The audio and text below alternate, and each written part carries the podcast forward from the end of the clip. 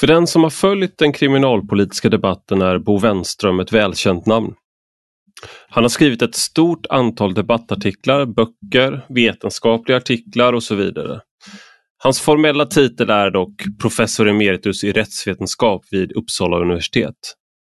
Inför den kriminalpolitiska debatten i söndags i SVT Agenda så ringde reportern och programledaren Diamant Salihu upp Bo Wenström för att se om han kunde vara med. Men Wenström ifrågasatte hur frågorna var ställda så SVT ville inte ha med honom. Man måste kunna svara kort och koncist om man ska vara med i debatter i SVT. Man måste följa mallen, inte komplicera saker, inte vara för omständlig. Så Bo Wenström kunde alltså inte vara med.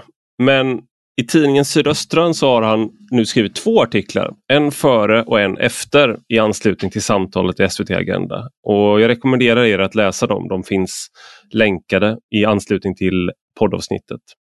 Men jag blev intresserad på vilket sätt frågorna borde ha ställts. Så jag hörde av mig till Bo och undrade om han ville vara med i min podd istället och prata om hur han tycker att vi borde prata om kriminalpolitiken.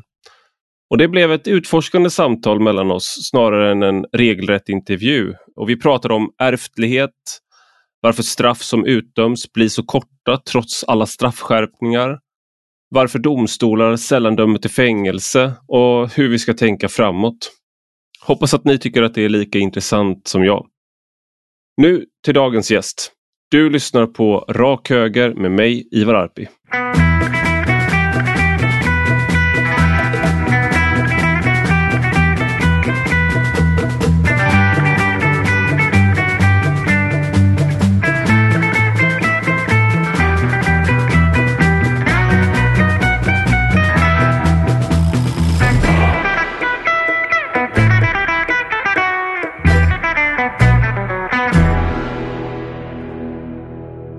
Välkommen Bo Wenström till Rak Höger. Tack så mycket. Nu är det måndag och eh, när vi spelar in det här och igår söndag så var det SVT Agenda och då hade de det här nya upplägget där de har politiker som inte ska debattera och sen så har de akademiker som inte heller debatterar och så ska man de diskutera fram, komma liksom till någon slags mer upplyst slutsats om en fråga och det handlar om gängvåld, skjutningar, kriminalitet. Eh, och du skrev en väldigt eh, rolig eh, och eh, intressant text där du, med rubriken Ska du se matchen på söndag kväll? Jag, jag trodde först att det var en faktisk match och tänkte varför skriver Bo Wenström om sport? Det här måste jag läsa. Eh, men det handlade ju då om att du hade blivit uppringd av SVT av eh, Diamant Salihu som eh, var programledare för eh, den ena av två programledare med Camilla Kvartoft som ledde det här samtalet.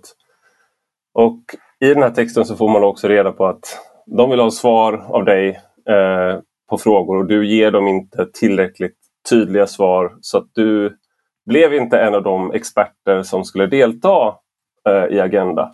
Du gav inte SVT Agenda vad de ville ha, men vad var det du sa då som fick dem att inte vilja ha dig? Det, det är rätt så vanligt när journalister ringer upp mig så börjar jag bråka om själva frågorna.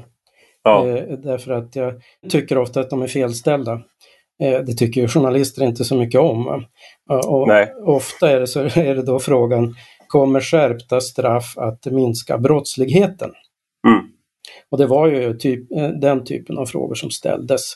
Och sen så, om jag hade forskat på det också, det var väldigt viktigt.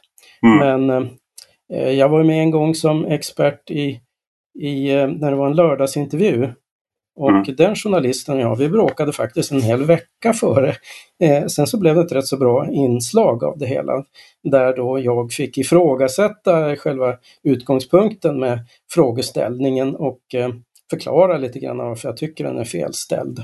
Och då, då kan det ju bli bra, men de flesta journalister de gillar inte det där. Det var ju också den, mm. Eh, den frågan som kom upp i gårdagens debatt. Leder skärpta straff till färre brott? Och så det, det ja. diskuterades ju av akademikerna mm. och av politikerna på längden och tvären. Och du menar då att, som du skriver i texten, att du märkte att du förlorade diamant där. Eh, att din utläggning blev lite för lång och kontentan var att du aldrig skulle forska på en felställd fråga. Mm, ja. Och på vilket sätt är då frågan felställd skulle du säga? Ja, det är begreppet brottsligheten, det generella begreppet brottsligheten som också har en ideologisk eh, dimension som de flesta inte känner till. Men om vi tar själva begreppet i sig så är det ju en sammanslagning av ja, exempelvis alla anmälda brott eller hur man nu definierar det hela. Och mm. där sammans, när man slår samman allting, va, från snatterier och till mord så att säga, så, så döljs ju väldigt många saker eh, som, inte, som inte syns överhuvudtaget. Och eh, det är många, mycket blir ofarligt också. Den, eh, man kommer ju ofta fram till då att eh, brottsligheten har inte ökat. Men det som karaktäriserar brottslighet är att den till väldigt stor del följer sånt som samhällsutveckling, eh, vad som kriminaliseras, vad polisen gör och andra saker. Eh, mm. så att det, det, det, det är en, på, ofta blir det till något som döljer och, och en del i att det inte är så farligt helt enkelt. Det är en för stor abstraktion mm. helt enkelt. Men om man skulle mm. specificera den då till att säga ja, leder skärpta straff mot gängbrottslingar till eh, färre eh, gängbrottslighet? Skulle det vara tillräckligt eh, specifikt? Ja, då börjar man ju komma närmare någonting där man, ja. där man kan diskutera det på ett, på ett sätt. Men det, det, gör man ju inte och det hör man ju i de här debatterna också, att det, det är det här generella som hela tiden kommer upp. Sen mm. finns det faktiskt en ideologisk också dimension av det hela. Och mm. där fick jag ju lära mig när jag läste juridik för länge sedan. Man, man talade om, om eh, brottsligheten som, som en triangel. Högst mm. uppe i triangelns ena hörn, eh, där har vi det här som vi då kallar för brott av brottslingar eh, som man också då sätter i fängelse och de, de är väldigt få.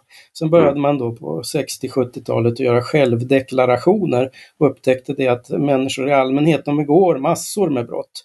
Och, så, och de fanns längre ner då så att säga i, i, i den här pyramiden och den var mycket större. Mm. Och då, då dök den här idén upp att ja, ska vi bekämpa brottsligheten då är det ju den här stora delen utav, ja, av kriminaliteten som vi ska inrikta oss på. Och den här lilla farliga delen, ja de får behandlas på ett särskilt sätt. Ja, det mm. ledde till att man i stort sett skulle bortse ifrån den och särskilt när det gällde då ungdomar. Där ligger det med för mig i bakgrunden också, när jag, så fort jag bara ser det här begreppet brottsligheten. Just det. Du skriver sen då i en eh, uppföljande artikel att du, du trodde ju att eh, Jerzy Sarnecki skulle vara med då. Det är ju mm. ganska, det är liksom som en eh, lågoddsare. Det, det är mm. sådär. Han, han har ju varit med så mycket men det kanske just därför så börjar det bli eh, svårare för honom att vara med för att det har blivit som att eh, ja. när man har med Göran Greider i debattprogram. Att det blir, mm. Alla vet att han är med så det, till slut så måste de hitta nya. Nu hade de hittat någon annan. då. Mm. Eh, och då, det, det, man vill uppnå med det här upplägget är ju i sig eh, någonting som du tar upp här. Att det var det är just den här att det blir så det är en artig, trevande eh, de står nästan och håller med varandra och tanken där är väl kanske att det ska bli mer konstruktivt men mm. du menar inte att det, det lämpar sig riktigt för den här typen av eh, liksom, frågor som är politiska? Nej, det, det, är ju, det är ju väldigt svårt och då får man ju inte säga fel saker helt enkelt. Mm. För då brakar alltihop och man ser ju också, som jag skriver om där, att de har ju de här färdigtryckta eh, arken där, där sakerna de ska ta upp finns med. Om de experten får ett infall, om experten blir lite GW Persson plötsligt så blir det ju helt tokigt i, i det hela. Då vet mm. man inte vad man ska göra. Jag tänker en sak som alla återkom till var för förebyggande äh, åtgärder. Och det mm. där är något som återkommer hela tiden. Ja. Och när man säger det då framstår man genast som lite mer fin, god äh, och också att man är lite djup. Man tänker liksom ja. framåt också. Sådär. Och då tar du upp i din, din andra text eh, om det här och, eh, eftersnack till söndagens match heter den och går mm. att läsa på Sydöstra. Jag kommer länka också. från en statlig utredning, citerar jag där från 1980-talet, som konstaterar att trots att Sverige då under en tid stått på toppen vad gäller välfärd och allt, allt annat som vi gillar att prata gott om i Sverige, så hade vi samtidigt en ökande brottslighet. Och då står det så här då i utredningen. Utvecklingen under senare decennier med betydande insatser inom exempelvis social och arbetsmarknadspolitiken parallellt med den under samma tid starkt ökade brottsligheten ger en klar indikation om att förbättrade ekonomiska och sociala förhållanden allmänt sett inte medför minskad brottslighet. Och det här är då från en utredning om, i mitten på 80-talet. Ja, jo. Hur skulle vi liksom i samhällsdebatten då? Hur ska vi operationalisera det här? Hur skulle vi kunna diskutera det här? Ja, jag, eh, det, det är otroligt svårt. I, I, min bok använder jag ju mig av begreppet illusorisk sanning. Mm. Det är någonting som är kanske ligger lite granna i det man säger eller så vidare.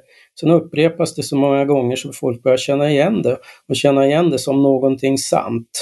Och kanske som du säger också någonting som man bör säga.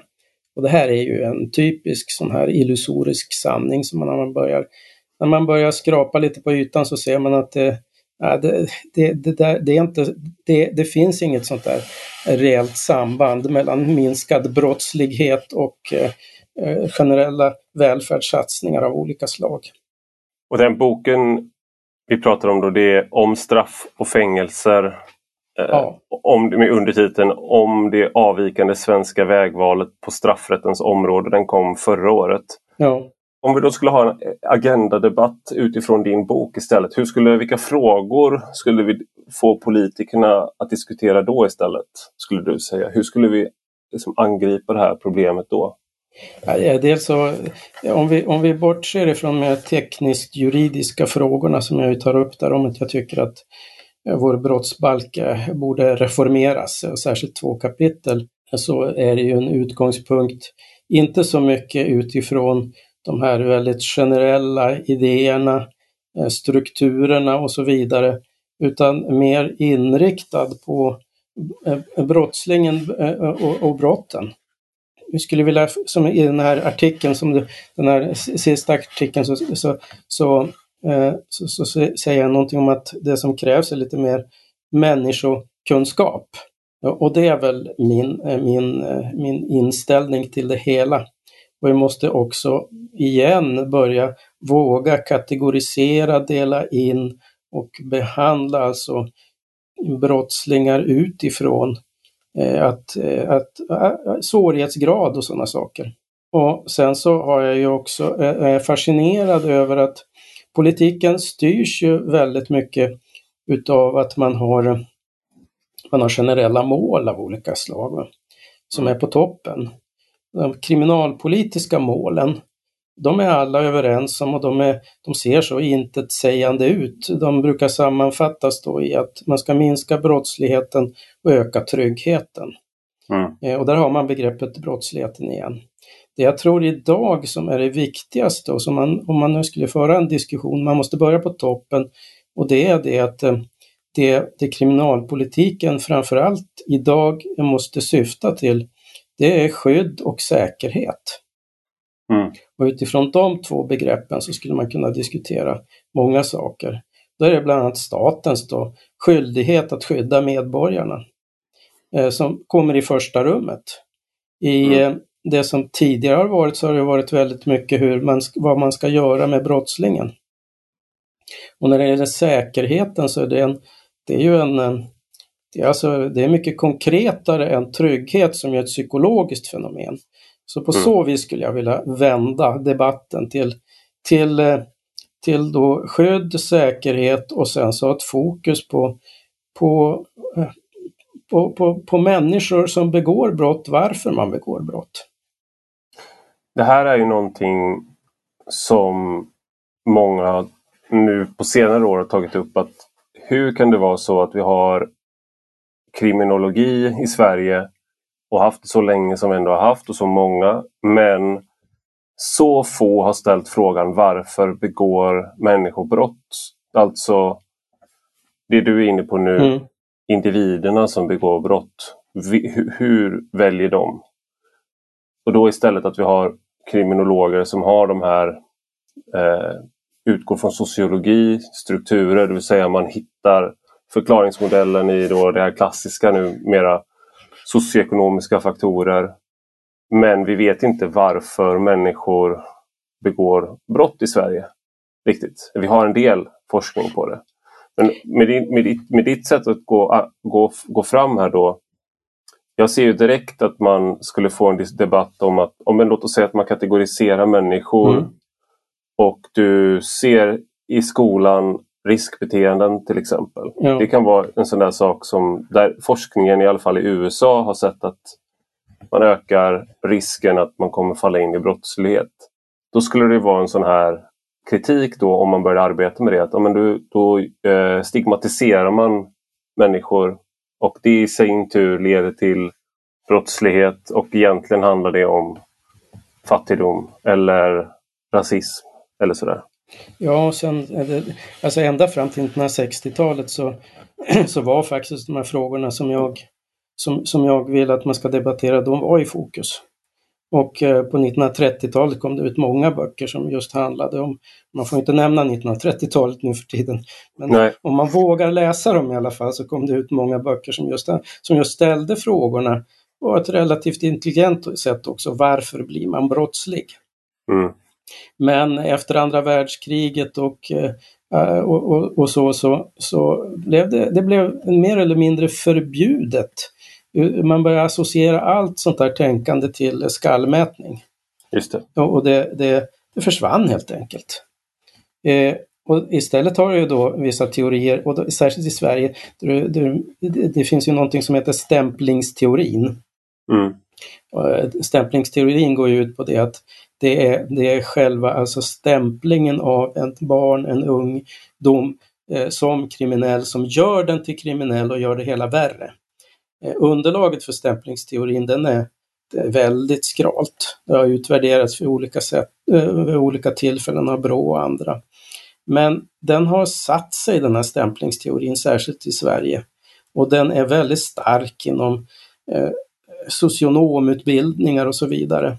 Och den försvaras ju också till stor del utav de här sociologiska kriminologerna oavsett alltså vilka argument som, som man för fram emot den. Det senaste är att man försöker då säga att jo, det kanske inte var sant det vi sa tidigare, men genom neuropsykologin så kan vi se att den, den fungerar i alla fall. Mm. Och bakom det hela så finns ju också någon sorts tanke om att eh, man ska inte ingripa. Ju mer man ingriper desto sämre går det, som det formulerades på 60-talet. Mm. När du tar upp skallmätning så känner jag mm. att jag måste eh, liksom eh, bara lägga ut texten lite. att eh, Det som hände efter andra världskriget var att i princip alla teorier om ärftlighet eh, oavsett hur lite de hade med eh, eh, rasbiologi och nazism att göra blev tabu. Och man gick från att prata om raser till att prata om kulturer istället. Och det är väl också där då en del postkoloniala forskare och sånt där att man har pratat om kulturrasism. Det finns ett visst fog för det för att man mycket bara man började använda ett annat sätt att prata på bara eh, till stor del. Men också att allting är socialt konstruerat började där. Mm. Eh, och sen har man ju sett, eh, det, här är, det här var en sak som du tog upp i din, din eh, peak mot Agenda eh, inför debatten. Det var en eh, kriminolog eller en forskare som jag känner också som heter Amir Sariaslan som du sa. Han kommer nog inte bli inbjuden. Mm, ja, han, på, han påpekar nämligen individfaktorer och ärftlighet vad gäller brottslighet. Och hans forskning visar att korrelationen eller kausaliteten mellan fattigdom och korrelationen finns där men det är inte kausalt orsakat Nej. av fattigdom. Nej. Så att hela debatten som handlar om liksom att vi måste få bättre välfärd, vi måste ha alla de här sakerna, att det kommer leda till mindre brottslighet. Den blir felriktad och det där återknyter ju till det citatet som du tog upp från den här utredningen. Mm. Ja. Men om man tar det där på allvar då och går tillbaka då ju, så att säga till att vi pratar på det sättet lite mer som vi gjorde på 60-talet och 30-talet då. Mm. Och ännu längre Exklu tillbaka. Exklusive skallmätning då. Mm, ja. Då får det ju enorma konsekvenser för hur vi ska bedriva kriminalpolitik och också hur vi ska prata om det. Det intressanta är att eh, det, det, finns ju en del då forskare som är totalt i giftskåpet. En sån är ju Lombroso. Och mm. eh, det var ju en italiensk eh, eh kriminolog som förknippas väldigt mycket med någon form av biologism. Eh, och han, hade ju i sin, han skrev ett, ett, ett verk som han sen fyllde på hela tiden som handlade om brottslingen. Han började väldigt mycket som en läkare och försökte hitta då eh, fysiska attribut och så vidare som visade att man var brottslig. Eh, men han var märklig på så vis som, som forskare att han så fort han fick kritik så tog han ofta till sig den och så inkorporerade han den i, i det som hade sagts och sen så skrev han en ny upplaga av sin bok så det blev fem upplagor till slut. Mm. Eh, och han var, han var ju jude och, eh, och eh, socialist. Mm. Men han anklagas ofta för att vara ja, förelöpare till nazismen. En av hans eh, elever kan man säga, hans närmaste medarbetare Ferry, han var ju också socialist. Mm. Och läser man, alltså, det, men då måste man läsa italienska tyvärr. Läser man sista, eh, sista utgåvan utav Lombrosos skrifter, då har, det finns en sorts kombination av det här då synsättet på människan från en läkare till att han som socialist uttalar sig om samhället också. Eh, och det blir en syntes av det hela. Eh, men tack vare att man, man får ju inte läsa de där böckerna, för att alla vet vad som står i dem. Och jag kan ju garantera att det är väldigt få av dem som uttalar sig om, hela som inte har läst originalen i, i, i, på italienska till exempel. Så att eh, går man bara tillbaka och man, man kan ju ta bort tokigheter och sådana saker så finns det en mängd uppslag eh, att hitta. Och särskilt när det då gäller Lombroso så finns det en, en ny Lombroso-forskning i USA som tar honom på allvar och som sätter honom i perspektivet också och till, mycket tvättar bort de här tokigheterna. Han var en produkt av sin tid kan man säga. Ja, och det mm. fanns, han, han höll ju på med eh, mm. så att säga yttre ut. Han menade att det yttre utseendet korrelerade med beteende så att man kunde liksom hitta kriminella typer. Ja, bland annat. Men, men mm. han hade ju, och det här kallades, mm. kall, har ju kall, alltså, det, det, där var ju, det här är ju någonting som mm. även, alltså, eh, som många under den perioden mm. tänkte. Ja. Och sen eh, så har man liksom gett upp mycket av det där. Mm. Men det som många av den här människor som höll på med evolutionslära och ja, liksom tidig antropologi. Det de mm. ville var ju också att se vad, vad som är ärftligt och i tystnad så har ju många av de här eh, forskarna rehabiliterats via genetiken och genetisk forskning idag. Mm. Om, man tar, om man då tar bort, som du säger, tokigheterna med där man helt enkelt hade fel. Du mm. kan inte liksom med hjälp av skallform... Alltså det, det här skallmätning, det, det, är liksom, det värsta med det är ju den politiska implikationen att du ville klämma in att din, de, din grupp var bättre än en annan grupp. Mm. Eh, rent moraliskt och eh, liksom vad gäller människovärde. Eh, men sen var det ju, och det är ju liksom det moraliskt förkastliga, men sen var det ju vetenskapligt fel. Men det mm. hade ju kunnat vara vetenskapligt korrekt, men nu var det inte det. Mm. Däremot har vi, har vi ju sett att det finns väldigt stark ärftlighet vad gäller kriminellt beteende. Och det där är ju någonting då som i så fall eh, du skulle kunna upptäcka eh, varningssignaler hos skolbarn eh, där du helt enkelt kan mycket tidigare göra insatser. Och då måste man göra sig kvitt den här tanken att man då på något sätt skadar barnet snarare. Att det, man istället tänker att man om barn gör vissa saker eh, eller, eller ungdomar så är det ökade risken att de sen kommer att bli välja en kriminell livsstil. Ja, och, ehm, eh, det, det, är alltså, det får ju följdverkningar också om man då går och tittar på sånt som socialtjänstlagen och annat som är produkter av en tid när frivilligheten var, var vägen framåt. Den sätter, den sätter ju eh, väldigt många krokben i vägen för, eh, för, för insatser på, eh, tidigt för, för barn och unga. Så att det, det finns många ställen där man, må, man måste ha en måste ha en struktur runt kring det hela då genom lagar och annat och praktik som gör att man kan uppmärksamma de här sakerna. För det, det, det går inte idag. Det här är väl också en, en sån där, där du pratar om det i din bok också, men att det var en, en sak som du tar upp i din bok eh, som du sa att du inte ville prata så mycket om, men eh, som jag tycker mm. är intressant, som du skrev en debattartikel om också mm. i Svenska Dagbladet. Och det är just det här att man till varje pris ska undvika att utdöma fängelsestraff. Ja, just det. Nej, men det kan jag prata om. och eh, mm. att, att eh, dels det och sen också mm. att man eh, domstolarna på något sätt, mm. de är liksom inte en del i kedjan att de ska eh, hjälpa till att stävja brottslighet utan de är fristående där på något sätt. Mm.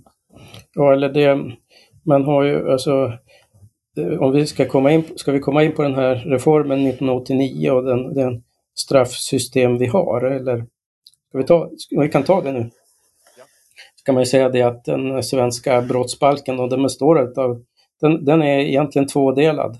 Det finns en gammal del då som kom till 1965 men som har rötter bak till 1800-talet och tyska rötter. Och eh, där är skyddstanken just eh, eh, framhävd. Eh, man har en katalog med brott. Eh, man börjar med brott mot liv och hälsa och så vidare. Eh, och eh, det då utgår ifrån vad som ska skyddas. Så anger man också Eh, en, man har en strafflatitud och så vidare. Och det här är huvuddelen, kan man, en stor del av brottsbalken. Eh, och den är, den är på många sätt sund. Men sen eh, 1989 då så, så, så införde man två nya kapitel. Och de var ju direkt sprungna ur idéerna från ja, från det radikala 1960 och 70-talet. Och i, jag skriver om hur, hur, hur det gick till och vilken liten grupp det var egentligen som, som styrde och tog fram det hela. Riksförbundet för kriminalvårdens humanisering, KRUM. KRUM, ja. Där, där möttes de flesta. Ja. Eh, eh, det radikaliserades ju kring 1970 ungefär. Då var Sten Heckscher ordförande också. Och då blev det ju en antikapitalistisk förening. Till att börja med så hade det varit en, mer, en när den kom till i mitten av 60-talet kan man säga att en mer humanistiskt inriktad mm. förening. Men det blev, en, det blev en del av vänstern så att säga. Och det var ur de idéerna och de människorna som egentligen avancerade sen upp i, det, i, i staten och satte sig på olika positioner och särskilt också inom utredningsväsendet som mm. tog med sig också många av idéerna då från 60 och 70-talet som sen blev till lag. Eh, och det man gjorde var att man hämtade idéer, särskilt det, och det vill man ju inte tillstå, men man hämtade idéer från, radikala idéer egentligen från USA och vissa forskare där som eh, slogs för eh, att reformera det amerikanska systemet som ju är, som man säger, väldigt diskretionärt. Det vill säga eh, åklagare, eh, poliser, folk inom fängelseväsendet, de har en rätt så stor ram inom vilket de kan besluta. Mm. Och det är rätt så rättsosäkert. Mm. Eh, och det man ville göra, och, och eh, där var också tanken på reform väldigt stark. Man ska reformera brottslingen. Det, man, det de här radikala ville göra, det var det att man skulle då man skulle inte ha fokus på individen utan på brottet, sa man. Och man skulle inte se framåt utan man, det skulle vara en tillbakablickande proportionalitet. Mm.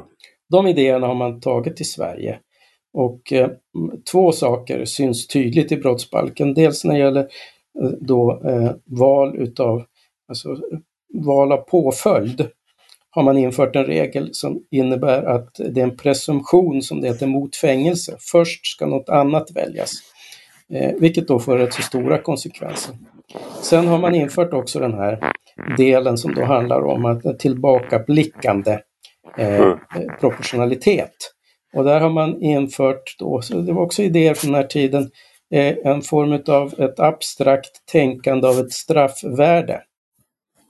Mm. Man sätter ett värde på, eh, i, i mitten någonstans ofta, för vad ett brott är värt. Och sen så har man eh, olika metoder då som då syns i, i vår, också i, vår, i vårt 29 kapitel i brottsbalken för förmildrande omständigheter, rabatter kallar vi det för. Vissa är, är eh, då också straffskärpande. Men det som är så typiskt för det hela och är att eh, det här systemet är på sätt och vis riggat på så vis och för man in någonting i det här maskineriet så kommer det ut ett straff som är rätt så, som är rätt så, ja det, det är inte så skarpt.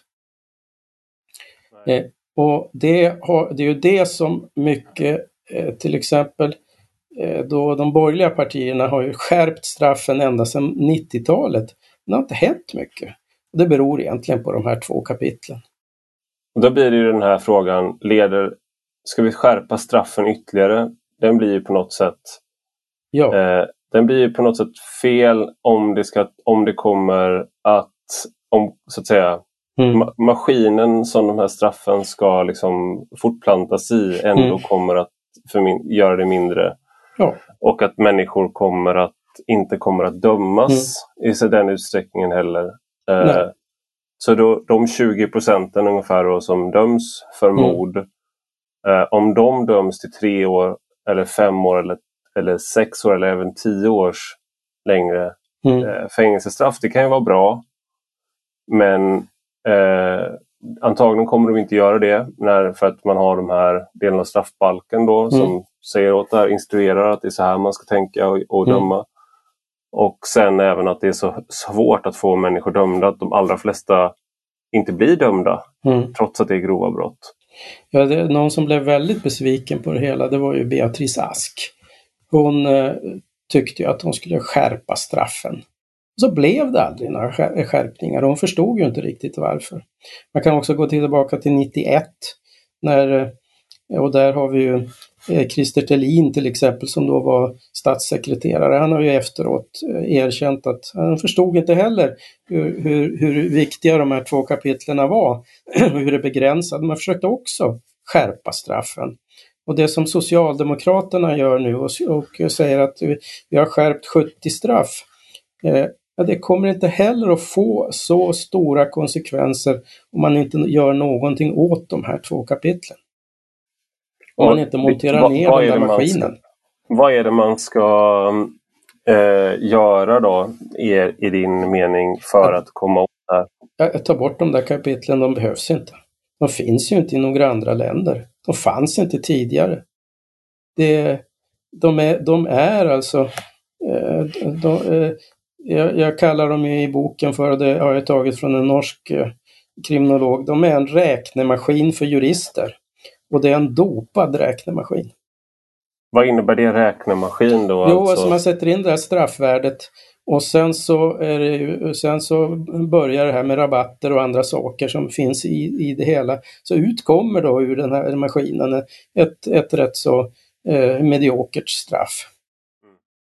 Och det går inte att tänka på något annat sätt. Men jag är ju, det är ju inte många jurister som vill röra på det här.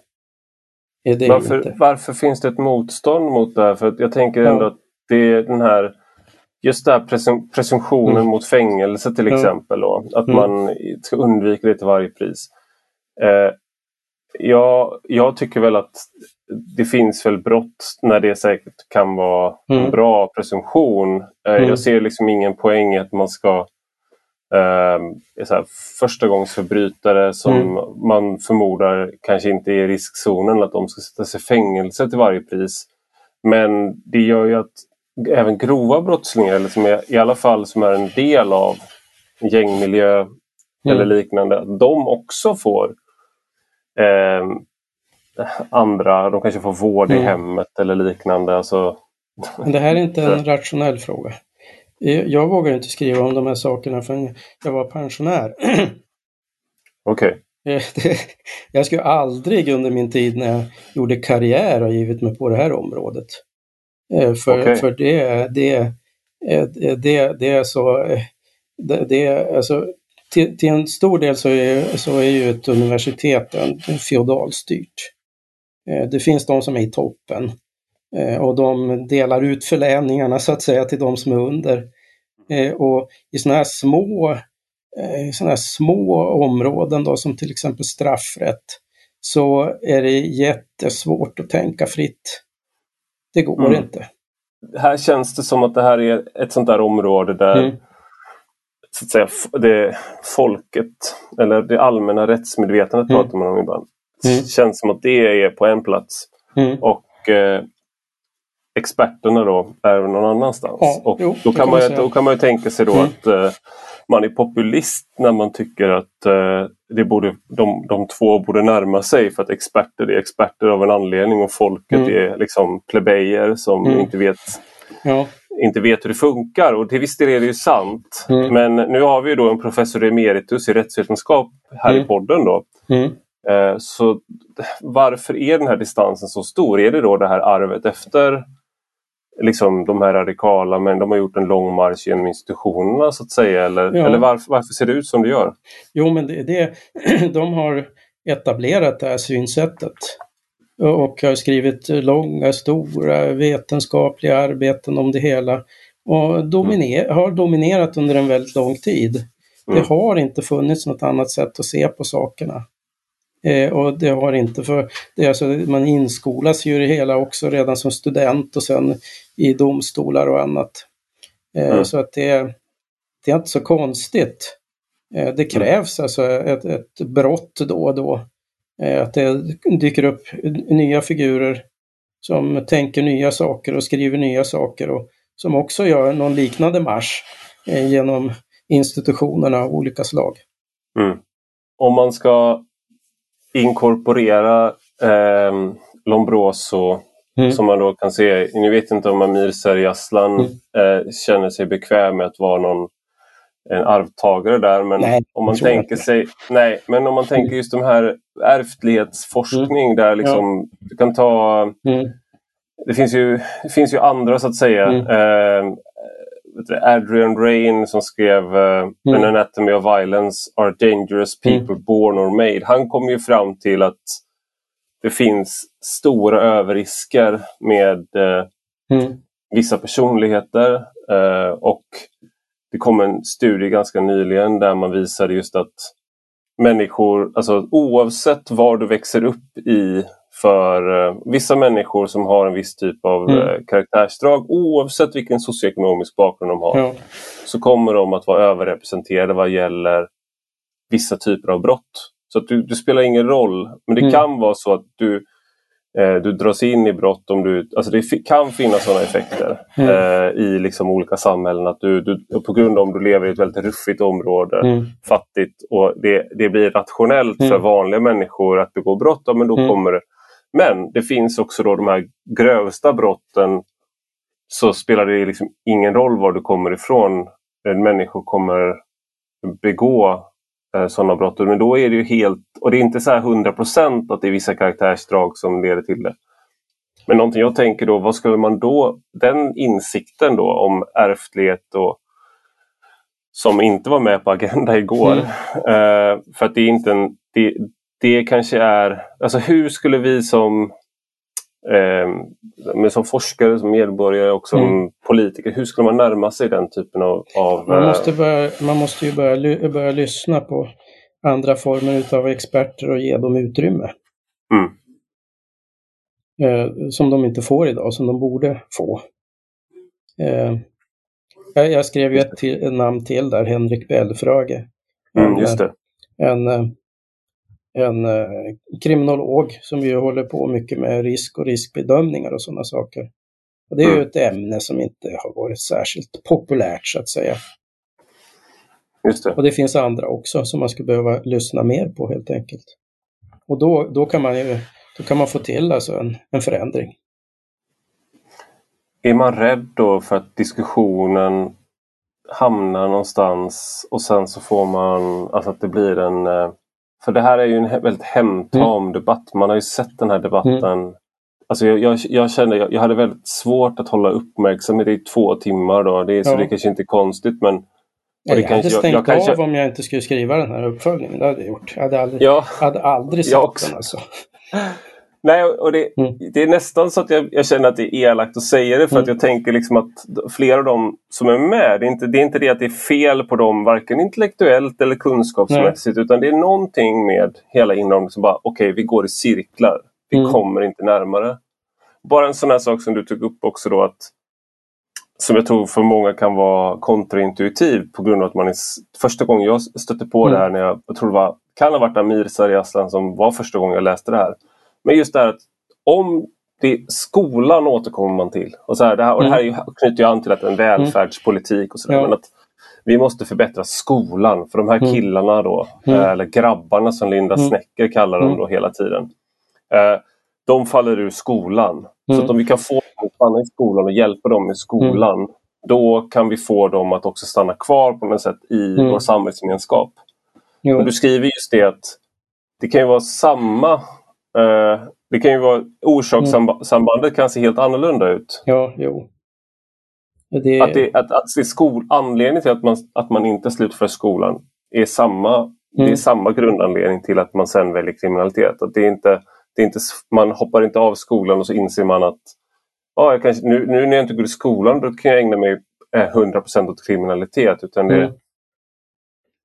Men det, om man, den slutsatsen gör ju då att okej, okay, då kanske det inte hjälper att förbättra skolan mot kriminalitet. Det är bra att förbättra skolan för att de som går i skolan där mm. Eh, de förtjänar det. Men... Så en sak som de ju säger är helt riktigt. Man, man kan ju, alltså, I skolan kan man upptäcka saker. Mm. Eh, och, men sen är det frågan vad man ska göra med upptäckten. Det är någonting helt annat. Om man då tror att man med upptäckten ska göra det att man ska liksom eh, få dem att passera genom skolan och då kommer de inte att bli kriminella. Då tror jag man är på fel väg. Det känns som att man trippar runt här också. Det är mm. Den här tanken är kriminella som hjältar som du är inne på i ja, din bok jo. också. Och det här kommer ju igen i vår populärkultur mm. hela tiden. Ja. Och i getto, mm. alltså i getto, getto, gettokultur men också mm. gangsterrap och sånt där. Att det, det är nästan så att du är mer av ett offer när du är som värst. Ja. För att det är ju tecken på att strukturerna har påverkat dig mest. Ja. Och du, så sa man ju på 70-talet att eh, det var ett tecken på att man var en frisk människa i ett sjukt samhälle. Ja, just det. Ja. Det där återkommer ju idag då med om du är då liksom du blir kriminell eller du är mm.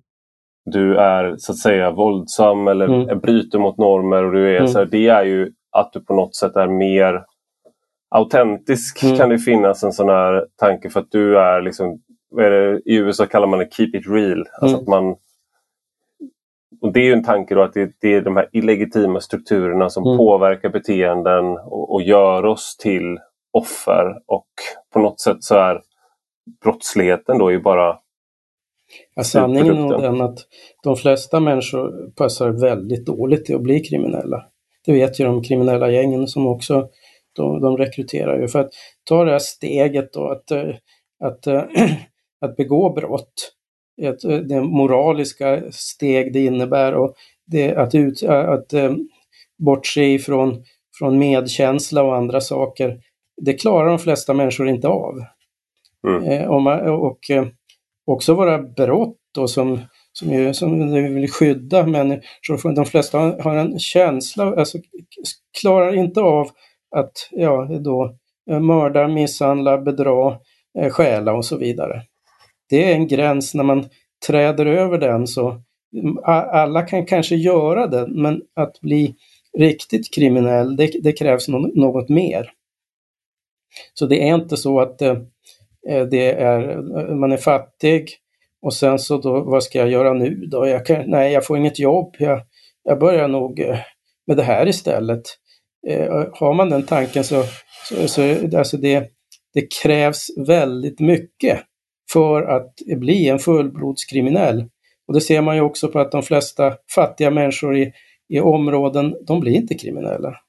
Och de ska aldrig klara av att bli det heller. Jag tänkte på det när jag eh, på mig själv när jag spelar dataspel Mm. så brukar man kunna spela, om man spelar den här typen av rollspel då, Mm. där man ska gå igenom, göra ett äventyr, då så brukar man kunna spela som både ond och god. Mm. Och jag har aldrig kunnat förmå mig själv till att spela ond i ett dataspel för jag får sådana moraliska betänkligheter. Och jag tyckte att det, det är så här...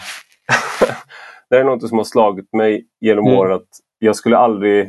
Det är inte det att jag har valt bort eh, kriminalitet. Jag skulle aldrig pallat. Nej, det skulle inte. Jag, och, och de flesta, som du säger, de klarar inte det. Men de här karaktärsdragen som gör att man klarar av det, de kan man identifiera ganska tidigt. Vilket Adrian Rain är inne på också. Att det, eh, men inte alla.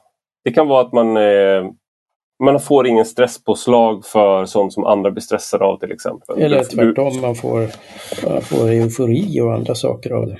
Precis. Mm. För att, och det, det som andra människor då upplever som extremt stressande det är, det, Mm. enda som, det är det som, enda som gör att vissa människor eh, känner sig levande. Det finns en jättehemsk återgivning som Mm. kanske inte är representativ men en, en sköterska som eh, var väldigt omtyckt. Eh, och hon, var då, hon kallades för dödsängeln eh, för att hon, eh, hon dödade patienter och var med dem i dödsögonblicket och tittade in i deras ögon när de dog. Och hon var Mm. jätteomtyckt.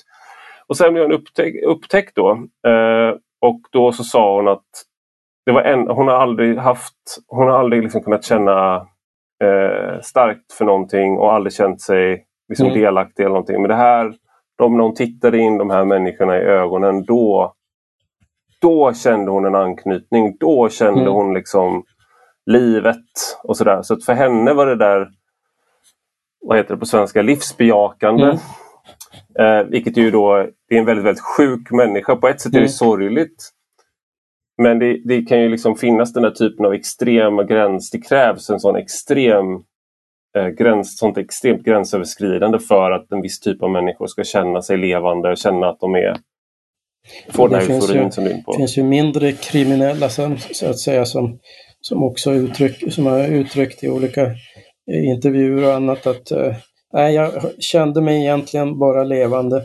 Antingen när jag bröt mig in på ett ställe eller när jag körde i en stulen bil med tio polisbilar efter mig. Mm. Då, då, då, då var livet på toppen så att säga. Ja, sen är ju de flesta drogpåverkade samtidigt så det, det påverkar ju också. Just det, men en, Mm. en sak som det här med att eh, det är svårt att vara kriminell. Många av de kriminella som man läser om då Mm. till exempel Diamant Salihos bok Mm. eller Lasse Wierup. Många av Mm. dem tar ju stora doser av bensodiazepiner Mm, som är lugnande. mm, Och de, så att de uppenbarligen så är, ha, får de ångest och känner sig stressade och Mm. är så att de även om de har de här dragen som gör det möjligt för dem att vara kriminella så eh, har de det inte i den utsträckningen som kanske gör att de är helt eh, Många av dem tar väl tramadol också Mm, som ja. också är en lugnande och liksom Ja. skapar en eh, dövar så att Mm. säga ångest och liknande. mm, Så det finns ju en... eh, Det är, det är på något sätt en konstgjord kriminalitet så att säga. Det är Mm. lite som kriminalitet på Viagra. Men om, om, bara som sista då.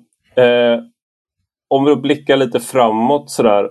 För nå, någonstans så känns det som att vi har gått i cirklar så länge nu med de här Mm. sakerna att mm, man skulle ju behöva en eh, så här, ny, en ny giv. Så här, och då, du har varit inne på en ny, att man tar bort eh, paragraf 29 och 30 i brottsbalken då, som handlar om som är det här med presumtion mm, mot fängelse. Eh, vi har också pratat om att identifiera hur, alltså människokunskap, ska Mm. identifiera ja, individer tidigt och göra insatser mot dem istället för de här mm, abstrakta, generella, nu ska Mm. vi minska hela brottsligheten eller mm. våldet eller sådär. Vad, vad mer är... Ja, alltså det som man glömmer bort och som man var inne på lite grann igår också, det är, alltså det är ju det är ju, det är ju så internationaliserat Mm. eh, det hela.